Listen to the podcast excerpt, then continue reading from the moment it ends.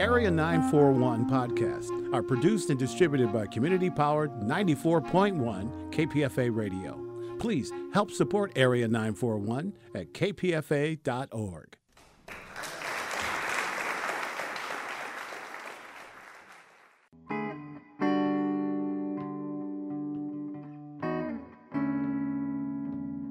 This is the Area nine four one Radio Wolinsky podcast.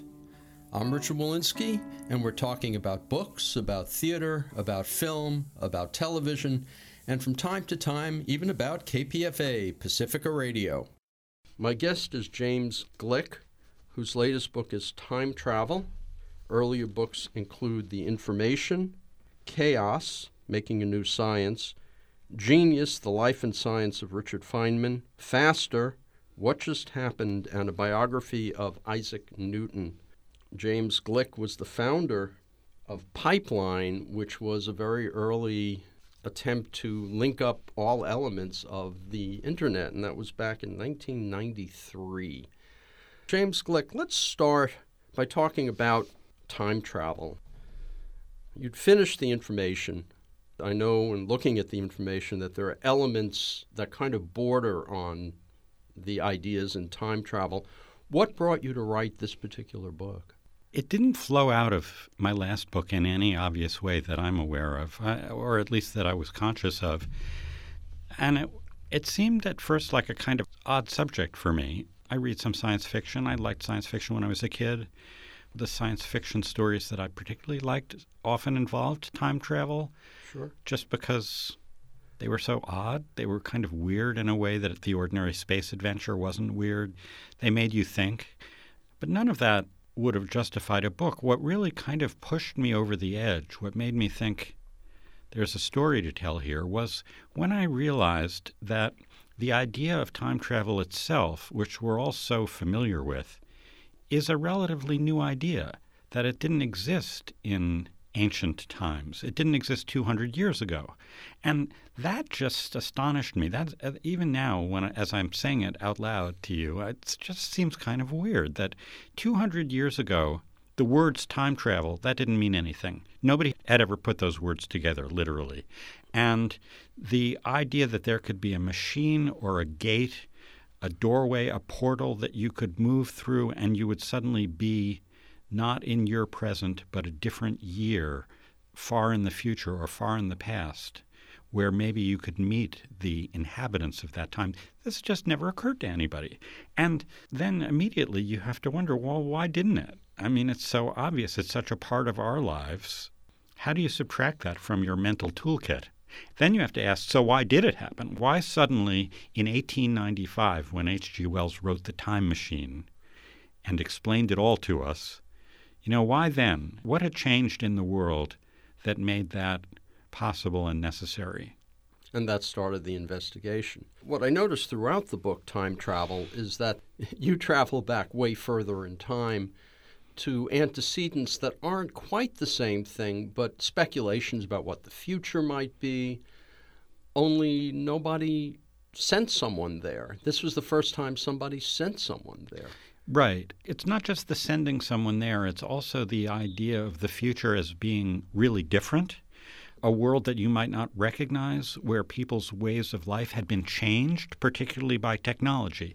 And that happened because by the end of the nineteenth century, people could see technology changing their lives right in front of them in real time. You know, they could see that their children were not going to live in the same world that they themselves had been born into. And that was new. That required an acceleration in the pace of technological change that has continued to this day. I mean, th- technology faster. goes faster and faster, yeah. yeah. I mean, that was part of the subject of that book. But change in people's lives had to become visible, and then people became curious about the future. And H G. Wells himself, he was very young when he wrote The Time Machine. It was his first book. He was a person who had a real curiosity about the future. He was interested in what the world was going to turn into.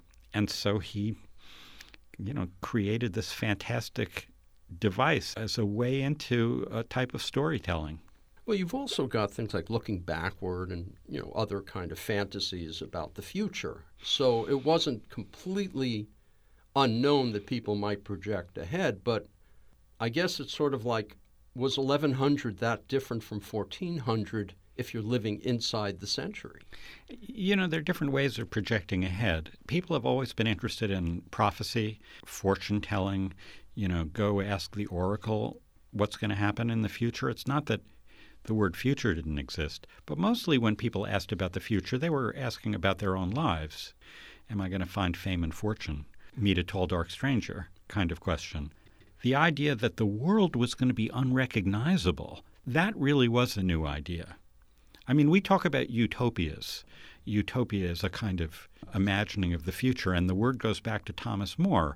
But his utopia, I was surprised to realize, wasn't set in the future. His utopia was just in a faraway island someplace. He wasn't thinking about the future. Plato was certainly thinking about the past and creating Atlantis in his dialogues. I mean, that's the past, not the future. Yes, but even the past, uh, interest in the past was also developing. I mean, our, our sense of history is something that's had to evolve over a period of time, too.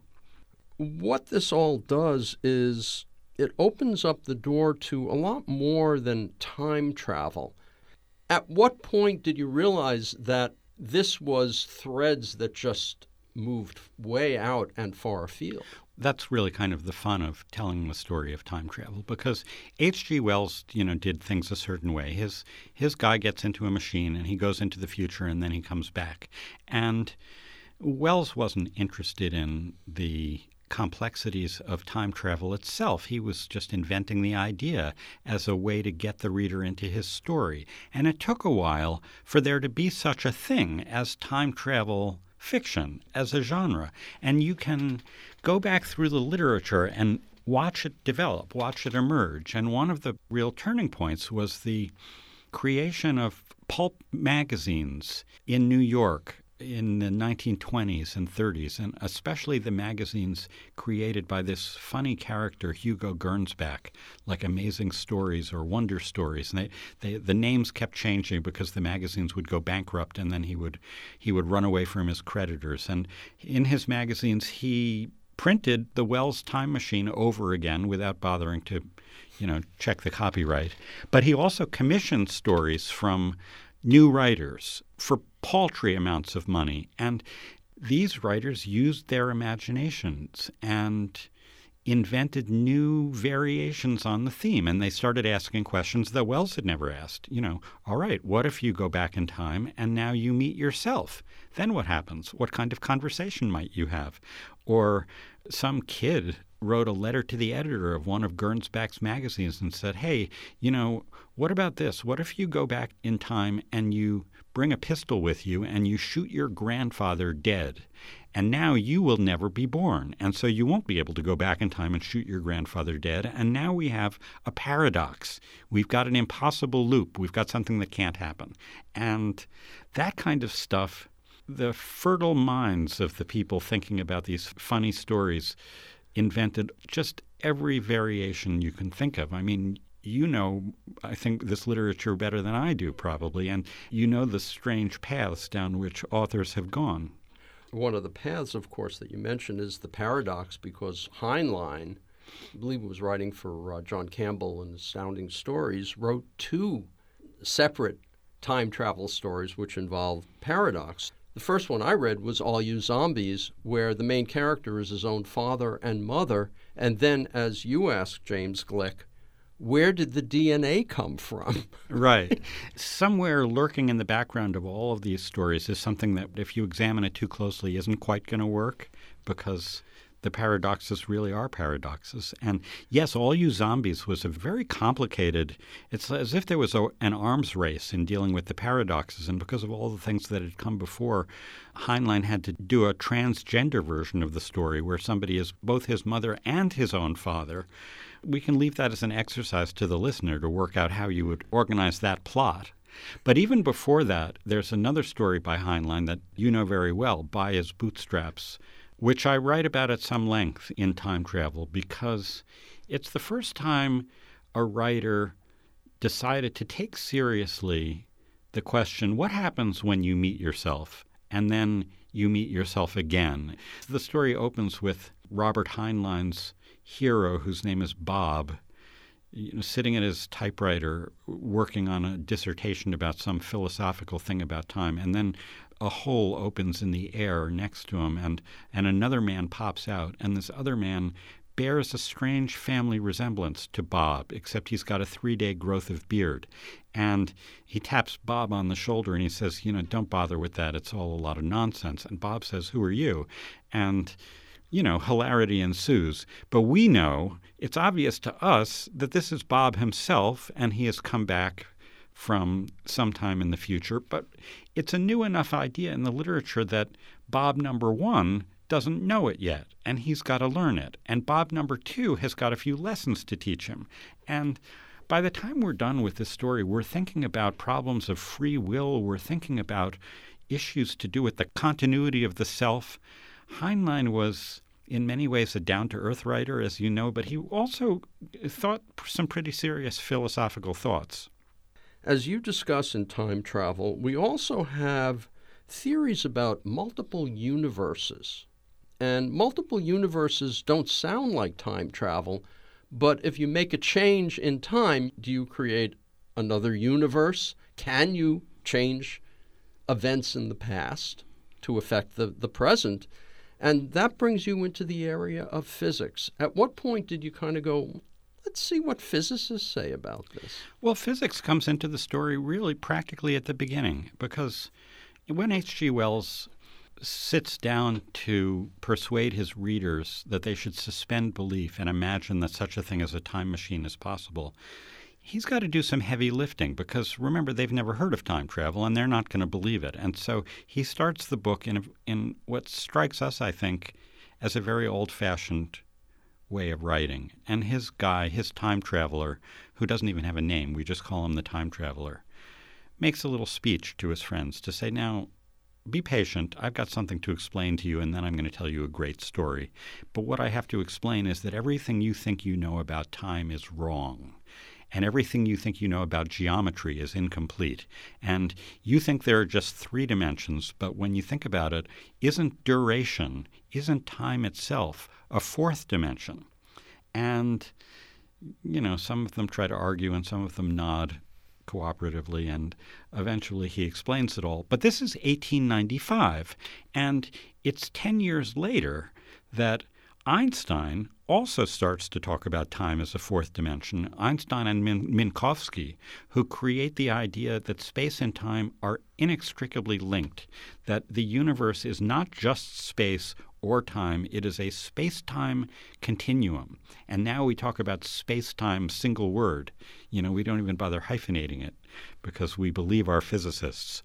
Really, the point of my writing about time travel is to watch a kind of explosion in the entire culture in how we think about time. And it all started happening around the turn of the last century, but it didn't just affect the new genre of fiction that was about to be born that we that we know as science fiction. It affected literary artists and physicists as well, and philosophers, and partly they were influenced by the science fiction they were reading, and partly also, of course, the science fiction writers were influenced by reading about Einstein in the newspapers.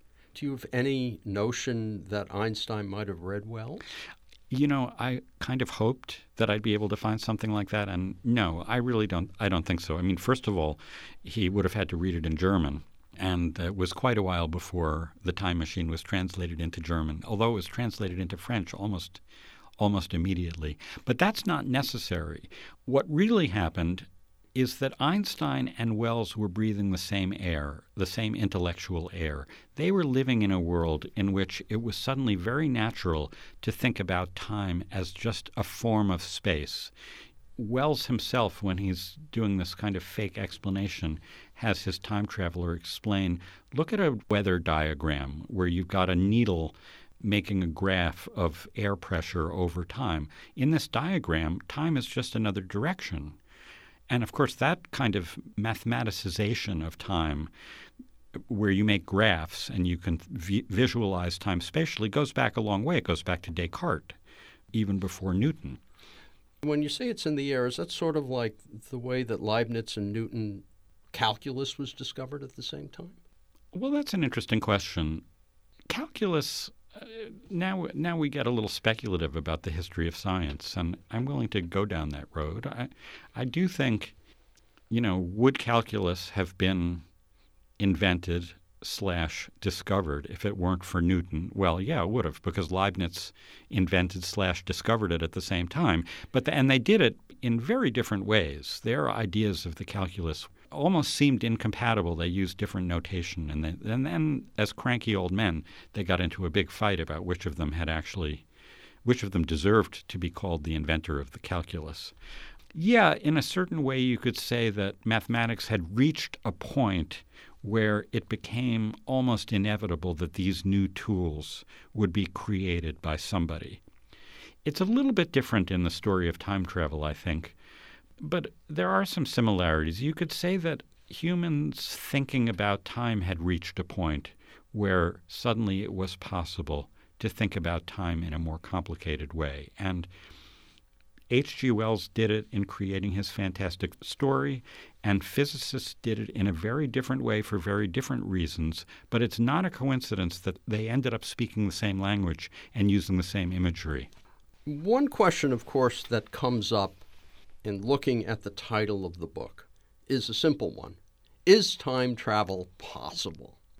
No. Why? You know, a funny thing is, let me digress. If you ask physicists whether time travel is possible, they are much more, just speaking generally, reluctant than I was just now to say no. They'd say, "How we can't rule that out. There are possibilities." A lot of physicists like to talk about wormholes. Kurt Gödel, for Einstein's seventieth birthday, presented him with a little mathematical surprise, which was a discovery that Einstein's own equations allowed for a possible universe in which closed time-like curves, as Gödel called them, could exist, allowing for the possibility of time travel to the past. These are, you know, there are ways in which physicists would love to get time travel into the picture, or at least leave it as a possibility. But the reason I say no is that I have a kind of, you might call it a naive or common sense view of time, of the future and the past. And I would express it this way. It's that the present is real. Here we are, you and I, we're talking. Well, what I just said was the present has now gone into the past and we have a new present. The past is not real anymore. It was, but now it's gone. And we only have indirect access to it through our memories and through whatever relics survive. The future is also not real because it hasn't happened yet. And it's open, and it doesn't yet exist. And that in itself, that common sense view of time, if it's true, is in conflict with the basic notion of time travel, because when H G. Wells' time traveler gets into his machine and zooms into the future, he arrives, and there is the future waiting for him, and it already has a kind of existence. And I don't think that's how the universe is. And in the same way, if you imagine that your time machine is going to take you into the past, and then you're going to get out, and there is going to be Shakespeare, you know, uh, writing one of his plays with a, with a quill pen, and you could look over his shoulder while he does it, or worse, you could converse with him, then you have to ask right away, well, well, wait, that didn't happen. I wasn't there, really, so how can I be there now?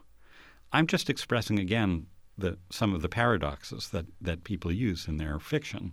You express one from Woody Allen, which is a character trying to tell Buñuel what film he might make. I love that story. I, I mean, I love that joke. W- Woody Allen's character describes to Buñuel this, the the movie that he knows Buñuel is going to make in the future, and Buñuel says, "Well, what? I don't know. That's ridiculous. Why don't they just why don't they just leave the room?"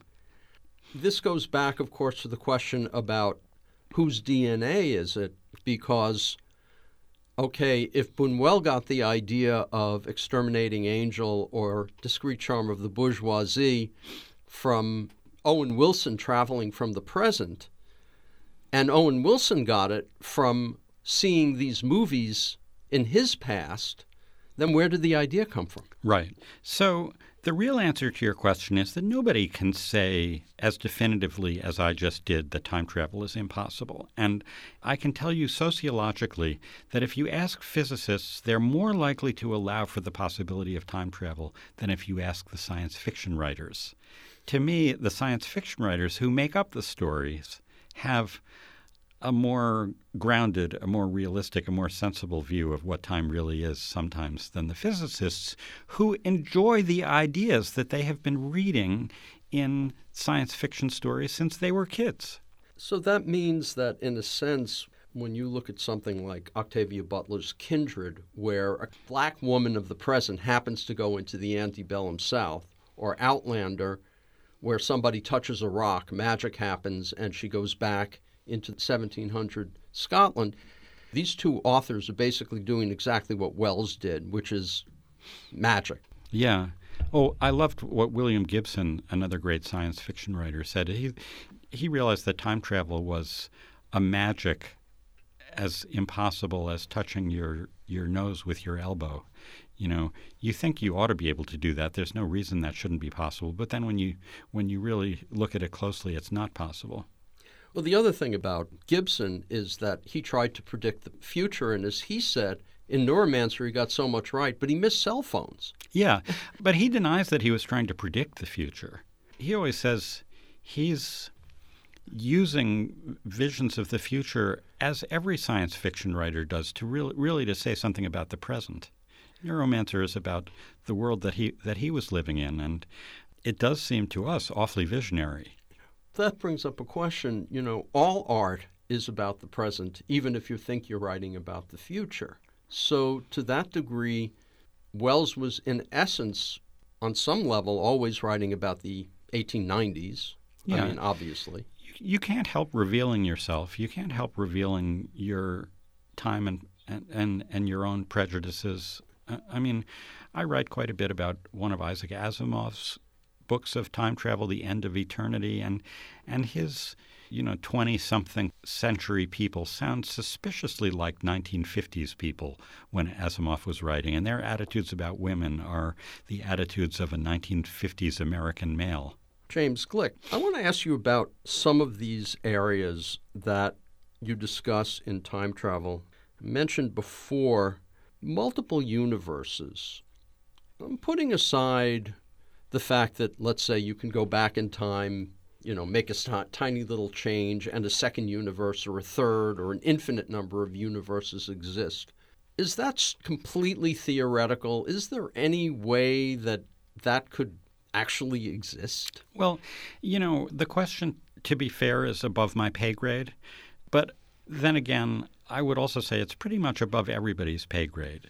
Now, it's an idea that's taken very seriously by certain physicists today. There is what's known as the many worlds interpretation of quantum mechanics, which suggests exactly what you're saying, that every quantum event creates a kind of fork in reality. And in one universe, Schrodinger's cat is dead, and in the other one, he's alive. And in one universe, the Geiger counter clicked, and in another universe it didn't. And that creates, as you can see, an awful lot of universes very quickly if everything that happens is forking off a new universe. And I think it would be, you know, again, speaking as a naive, common sense sort of person, that's a ridiculous idea. And the idea that scientists need to posit the existence of an essentially infinite number of universes just to make their equations work out properly seems kind of embarrassing to me. But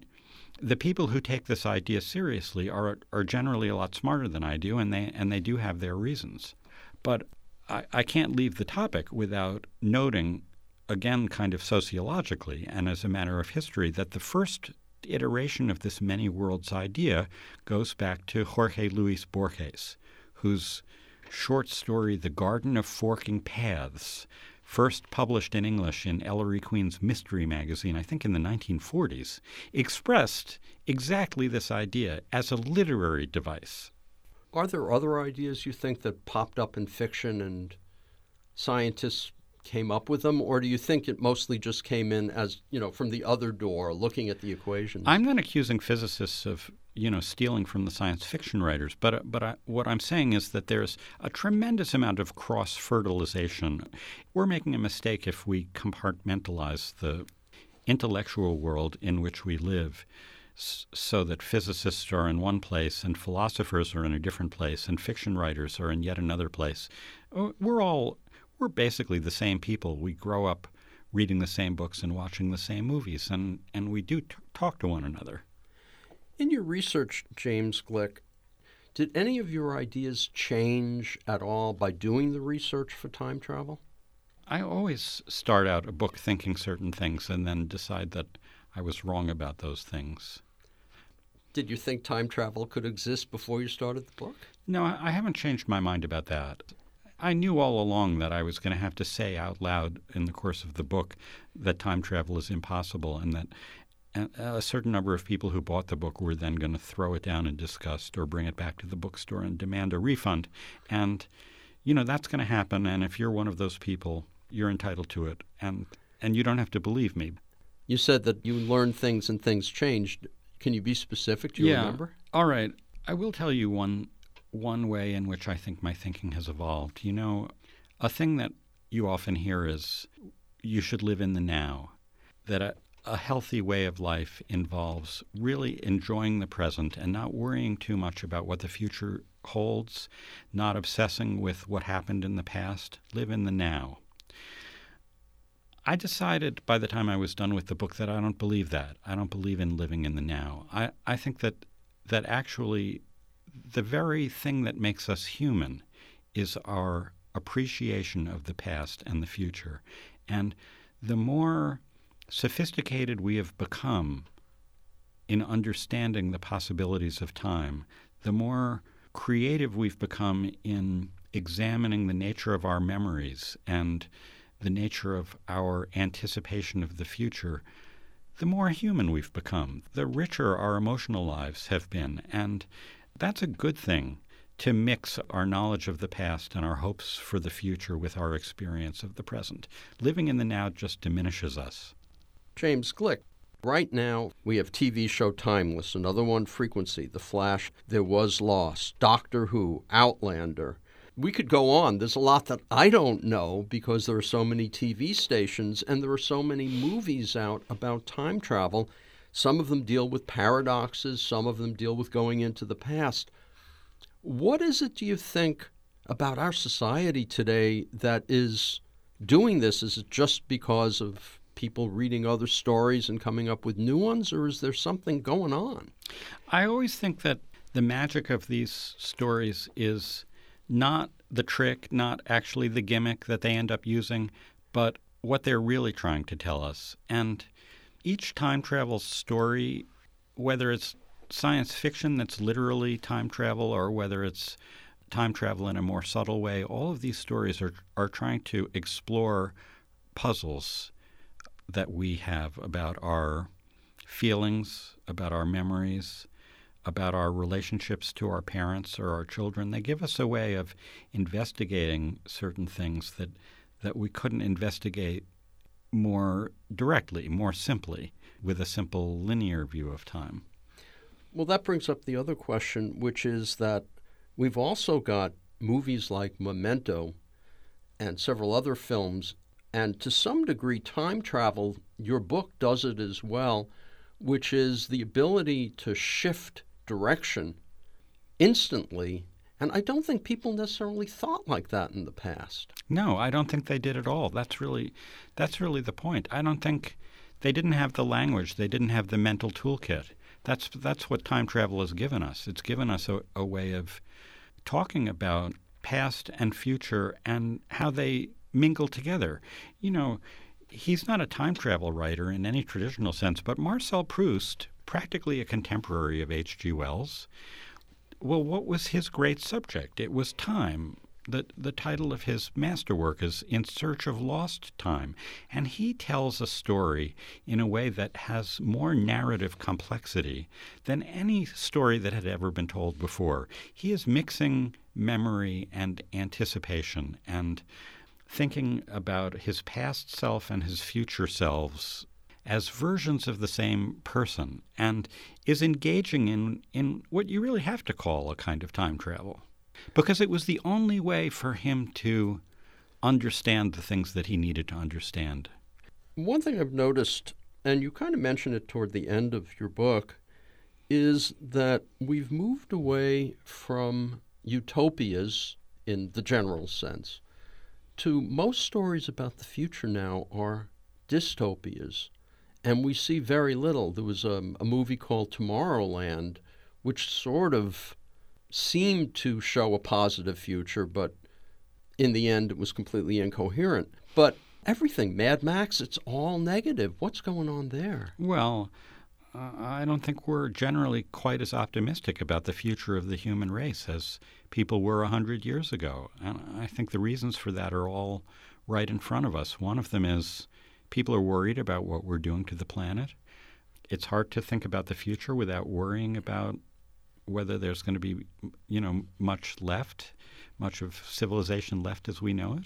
Uh, another reason is that some of the many marvels that we were promised one hundred years ago, now that they've come true, aren't entirely delivering on their promise.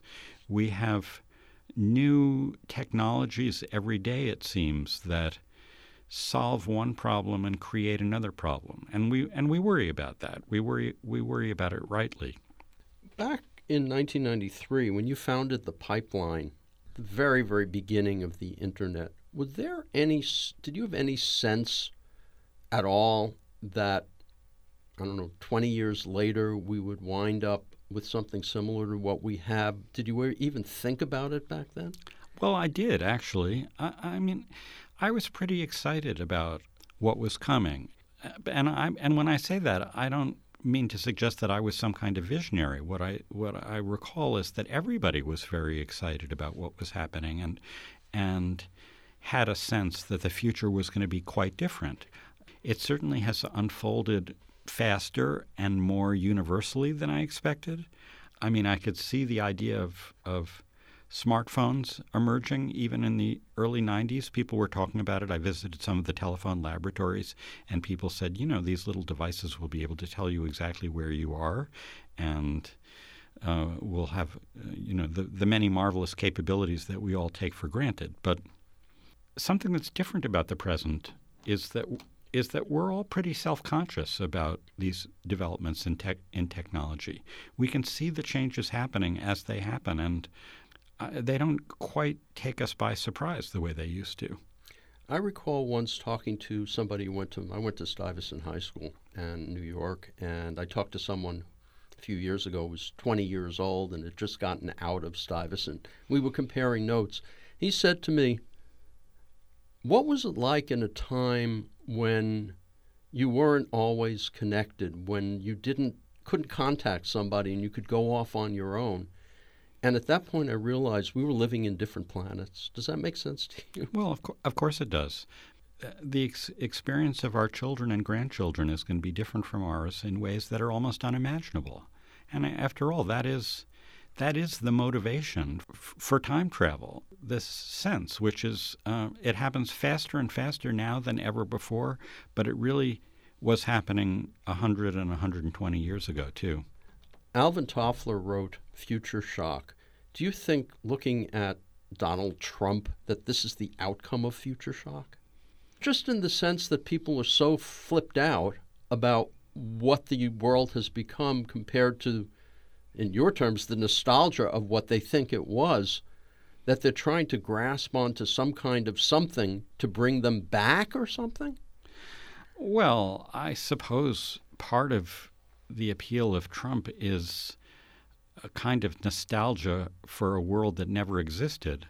But of course, most people know that the past, the dreamy past that he's imagining wasn't so good for them. He's creating a sort of a sort of fantasy, right? A pipe dream. Well, the the reason I mentioned that is because at the end of the book, you do talk about the role of memory and nostalgia in how we live our lives. And what you were saying before about what makes us human, it also, I think, on some level may make us angry that the the present is not as good as we expected, and maybe the past seems better. I don't know. Optimism and pessimism coexist in all of us. You know, sometimes that's what we feel, that the past was really great and the present is disappointing us. And other times we look back with a different perspective and, and we think, well, that was kind of crappy and now things are actually pretty good. Both things are possible. James Gleick, you've written The Information and now you've written Time Travel. Are you thinking about what your next book will be and what direction you plan to take your work? Well, I'm thinking about it, but I haven't got it figured out yet. I, by now, I ought to have at least a glimmering of an idea. Well, maybe you could get a shortwave radio and talk to your future self. Yeah, if only I had a time machine, I could go into the future and find my next book. To listen to more of these interviews, go to my website, bookwaves dot com, or find the Bookwaves and Arts Waves podcasts at k p f a dot org. Or you can subscribe to both podcasts via iTunes. Until next time, I'm Richard Wolinsky on the Area nine forty-one Radio Wolinsky podcast.